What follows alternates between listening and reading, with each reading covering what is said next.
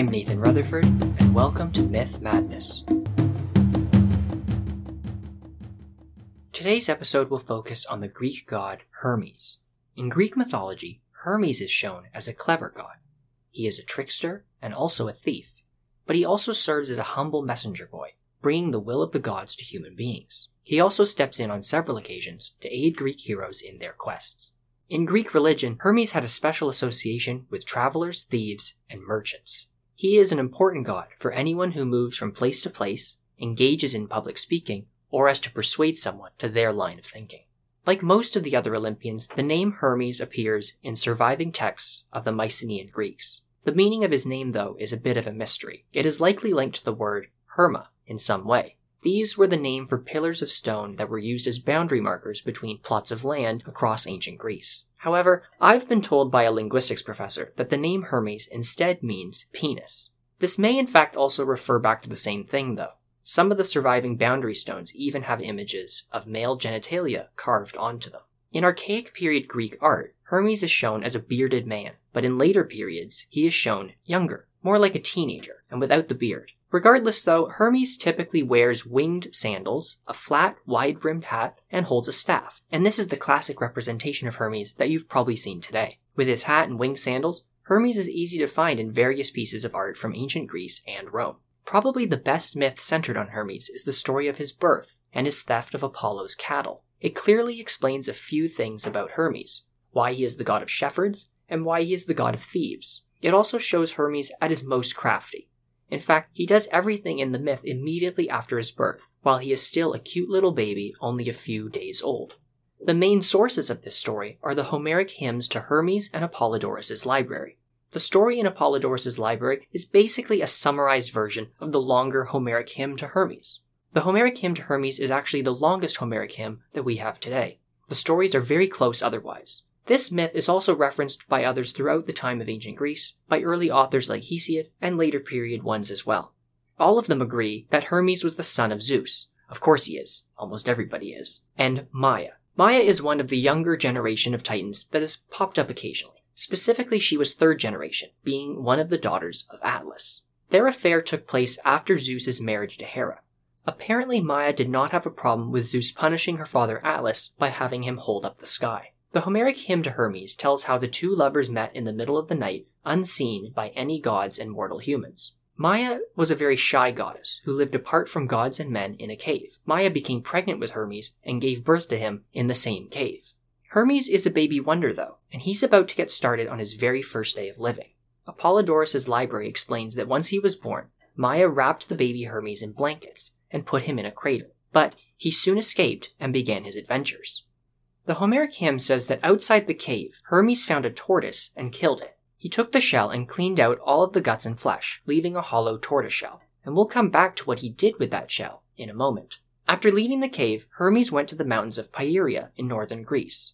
Here in the mountain meadows grazed the herds of the god Apollo. Hermes cut off 50 of these cattle from the rest of the herd and drove the cattle away. But Hermes did one other thing. He reversed all the cows' hoof prints to make them hard to track and also walked backwards himself. In this way, it would be hard to find the direction that they had gone.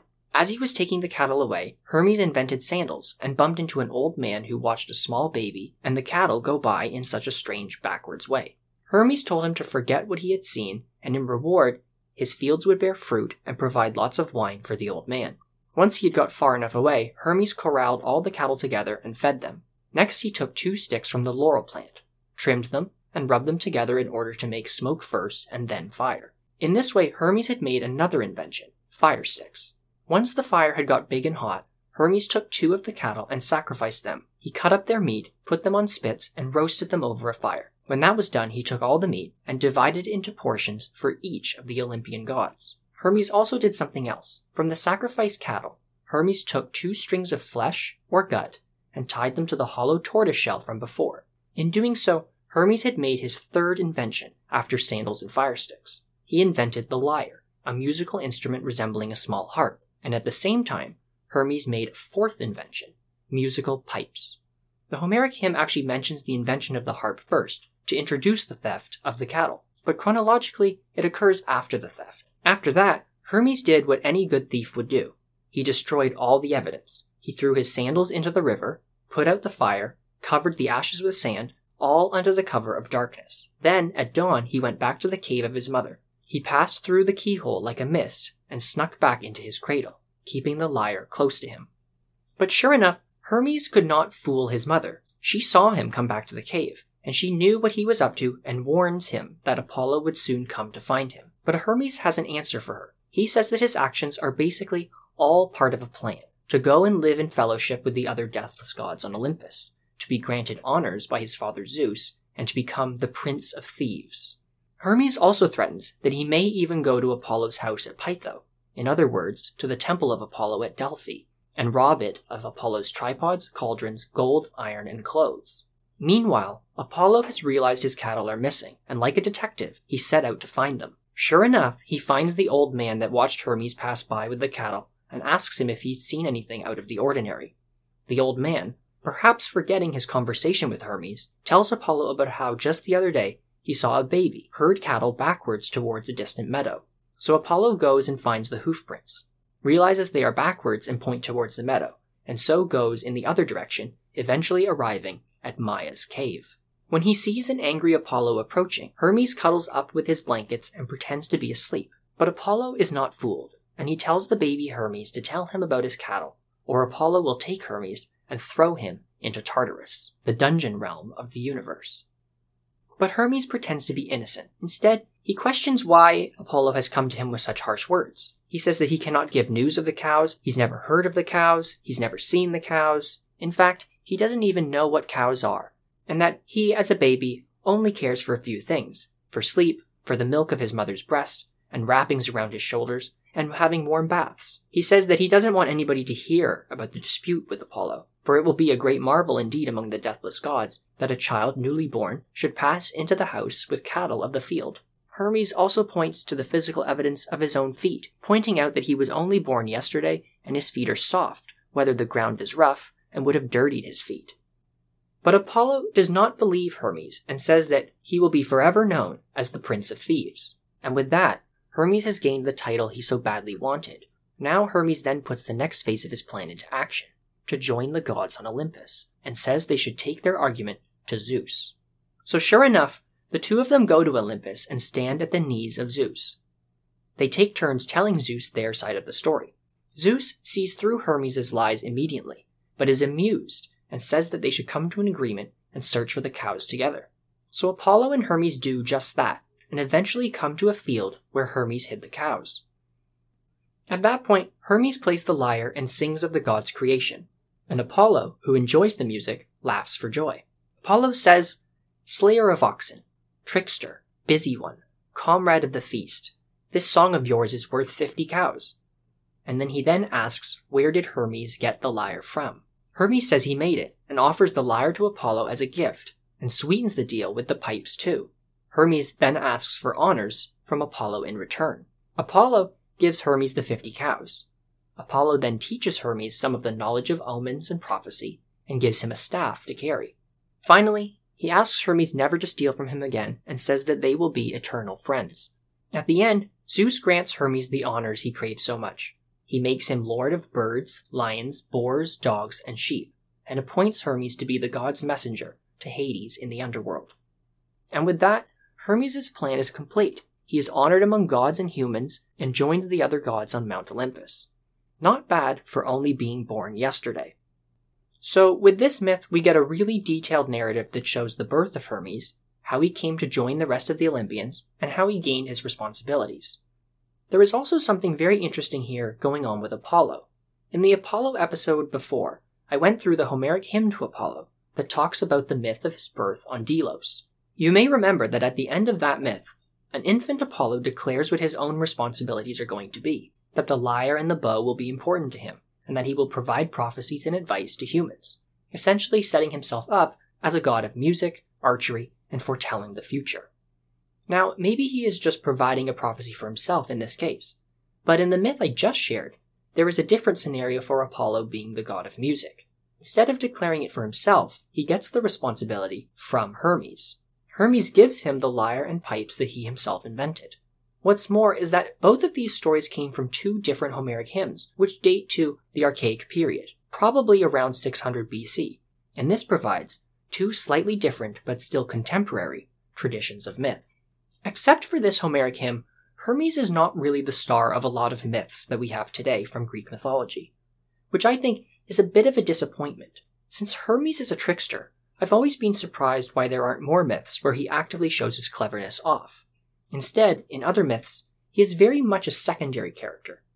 Hermes spends most of his time as a helper, getting others out of jams, or generally carrying out the will of Zeus. The Hellenistic poet Callimachus, who I've talked about already in a few other episodes, shares a cute story about Hermes' tricks on Olympus. Tethys was the mother of the 3,000 Oceanids, sea nymphs that have featured in several myths so far, usually as the wives and lovers of gods. The story goes that when the young Oceanids misbehaved, Tethys would call the Cyclops Arges or Steropes to come and scare the children. But instead, Hermes would arrive, with burnt ashes blackening his face and disguised as a Cyclops. He would scare the misbehaving children until they ran back to the lap of Tethys. On Earth, like Athena, Hermes is often a patron of heroes. One such is Odysseus. When the hero Odysseus travels home after the Trojan War, he ends up on an island that is home to a witch named Circe. No, not Game of Thrones Circe. This Circe has an interesting habit of turning all the men that come to her island into animals. Before she meets Odysseus, though, Hermes comes and gives the hero a magic plant to eat and gives him instructions on how to get the better of Circe. And it paid off. Odysseus and Circe even ended up becoming lovers for a period of time.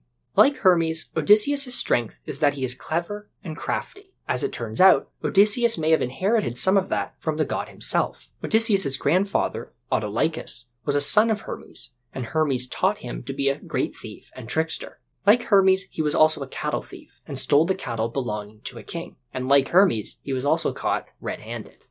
On Olympus, Hermes is the herald of Zeus, the messenger of the Olympians. He is not only Zeus's messenger boy, though, he's also a delivery boy. Hermes delivers orphaned baby heroes to their adopted parents. He organizes contests, and Hermes is also the psychopomp, a fancy Greek word which means he guides the dead to the underworld. Hermes also acts as Zeus's fixer, trying to sort things out when issues arise. As I talked about in the Hera episode, Zeus once had an affair with a girl named Io and turned her into a cow to hide her from his wife. But Hera saw through this and managed to force Zeus to give her the cow as a present, taking Io away and getting her minion, Argus, to guard her. Argus was the giant with a hundred eyes spread over his entire body, so he could see in all directions. But Zeus sent Hermes to rescue Io and he lulled the giant to sleep with music before smashing him over the head.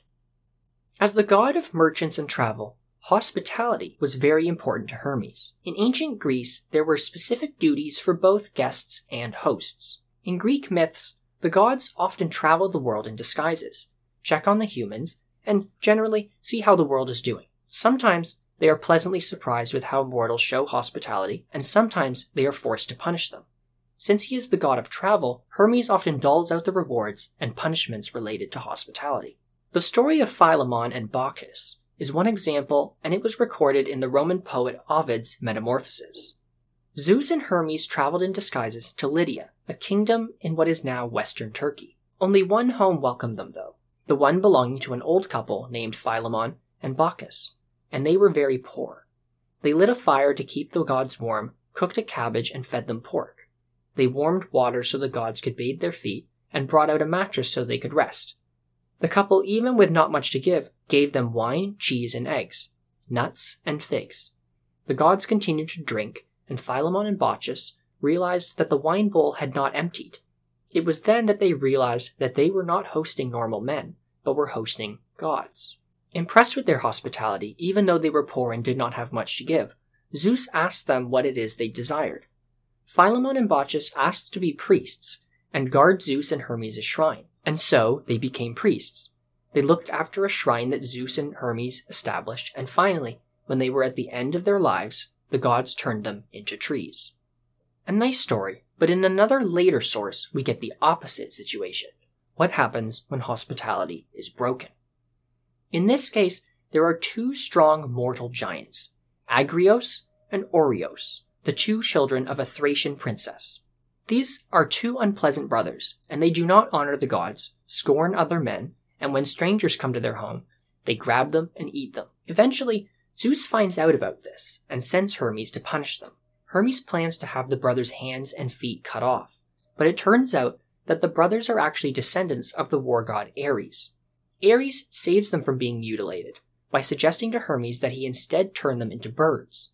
So Hermes turns their mother and Oreos into owls, birds that are bad luck in ancient Greece. The brother Agrios was turned into a vulture, ugly scavengers that the Greeks did not like either. Just like in many other myths, gods are more than willing to turn mortals into new shapes as a punishment for crimes against the natural order. So, how did the mythology and cult of Hermes change over time? In a similar way to Hermes not having many myths to himself, in Mycenaean Greece, Hermes was also worshipped along other goddesses in the cities of Pylos, Thebes, and Knossos. And this was also the case in later periods too. He tended to share his space with other deities. Outside of these temples, though, Hermes' cult was popular in the countryside, which makes sense as he was the god of shepherds and boundaries. With his connection to boundaries, Hermes' responsibilities as messenger of the gods and guide of the dead come into play. Hermes' sandals are especially important symbols for him being a messenger. The Homeric hymn mentions Hermes inventing sandals, so he doesn't leave footprints, and Homer's Odyssey mentions Hermes' sandals as well. But both these archaic period sources do not specifically say they are winged, as is the case in most of Greek art. But a poem called The Shield of Heracles, which is believed to be written by Hesiod somewhere between 600 and 550 BC, does say that the sandals were winged. Remember that Hesiod was around the same time as the Homeric hymns, so the idea that Hermes had wing sandals is actually a pretty old idea. In the late Archaic period and throughout classical Greece, Hermes' cult was very popular in and around the city of Athens. In the time of Athens' trade empire, around 450 BC, Hermes was a symbol for the city's navy and its expanding trade power probably due to his importance for travelers, sailors, and merchants. The prosperity of Athens was linked to the favor of Hermes. Now, way back in the very first episode, I gave a breakdown of the history of ancient Greece. I talked about how what we consider classical Greece ended with the conquests of Alexander the Great. At that time, Alexander's father Philip united the Greek city states, and Alexander finished the job and then took his armies into Asia and took over the Persian Empire. With that, the Greek world became much, much bigger, and for a couple hundred years afterwards, various Greek led kingdoms would hold power in Egypt, throughout the Middle East, and even as far as what is now Afghanistan. That was the world of the Hellenistic period. Naturally, this bigger world brought in a lot of culture change, especially for the local religions. When different groups of ancient people came in contact with each other, it was very common for them to look at the gods the other people worshipped and compare them to their own. In fact, they would often think that the other group worshipped the same gods as them, but just with different names. The Greeks in particular were very keen to do this, and in the process they often shared or borrowed myths with other civilizations. In the Hellenistic period, this tendency was put into overdrive once Greek influence spread across much of the Middle East. In one example, the Greeks went into Egypt and looked at Thoth, the ancient Egyptian god of knowledge, and believed that he was the same as their god Hermes. The result was the growth of a combined Hermes Thoth cult dedicated to a god named Hermes Trismegistus. His name means Hermes, the three times great. Hermes Trismegistus was very much tied to knowledge, especially secret knowledge that was thought to explain how the world worked. Basically, magic, really. This cult continued throughout the Hellenistic period. It changed over time, but survived into the medieval times because people stopped thinking of Hermes Trismegistus as the god Hermes, and instead began to think of him as a human prophet who lived long ago. Early Christian writers even claimed that this prophet had predicted the rise of Christianity. But the knowledge that was believed to come from Hermes Trismegistus went even further than that as the centuries passed. Medieval people dabbling in chemistry tried to use what were supposedly the writings of Hermes Trismegistus in their attempts to make the Philosopher's Stone and convert lead into gold. So, by the time of the Renaissance in Europe, Hermes Trismegistus had become a kind of wizard who was thought of as the legendary founder of alchemy. And all of this was happening long after the ancient Greek religion with its multiple human like gods had been replaced by Christianity throughout much of Europe. In this way, though, Hermes survived for a long period after the other Greek gods were viewed as little more than characters in children's fairy tales. I bring up Hermes Trismegistus because I feel it gives a good example of how ancient myth can be repackaged, changed, and recycled into a new culture, while at the same time losing that association with mythology. But in other examples, Hermes is also still around today. People actually still widely use one of the symbols of Hermes, his staff, the caduceus. At the end of the Homeric hymn to Hermes, the story of Hermes' theft of Apollo's cattle, the caduceus is the staff that Apollo gave Hermes in exchange for the lyre. Hermes is often shown with this staff in Greek art. It is a simple rod that has two snakes twisting around it with their heads meeting at the top. You probably would recognize it if you saw it. The caduceus often appears on medical buildings, equipment, logos, and ambulances today, especially in North America, but in particular the United States. It is very much a symbol of medicine today. But why is the staff of Hermes, the Greek god of trade, theft, and travel, used as the modern symbol of medicine? Well, it turns out that it's almost completely by accident. In the late 1800s, US Army hospitals began putting the caduceus on their badges, and in 1904, the US Army formally adopted the symbol. The reason why is not really well known, but it may have been at the insistence of a particular Army colonel. Nevertheless, with its association with the US Army Medical Corps, use of the caduceus as a symbol of medicine spread throughout civil society. But there is in fact another staff from Greek mythology that is more properly associated with medicine. The rod belonging to Asclepius, the god of medicine, the son of Apollo, is a staff with a single snake twisting around it. It's possible that the original modern use of the caduceus was simply due to an error in recognizing the right staff. Regardless, today, medicine related groups and organizations also often use the rod of Asclepius' symbol instead. And that brings us to the end of the episode for today. If you're enjoying this podcast, please get the word out and tell your friends. And while you're at it, please head over to Spotify or Apple Podcasts and give the pod a five star review.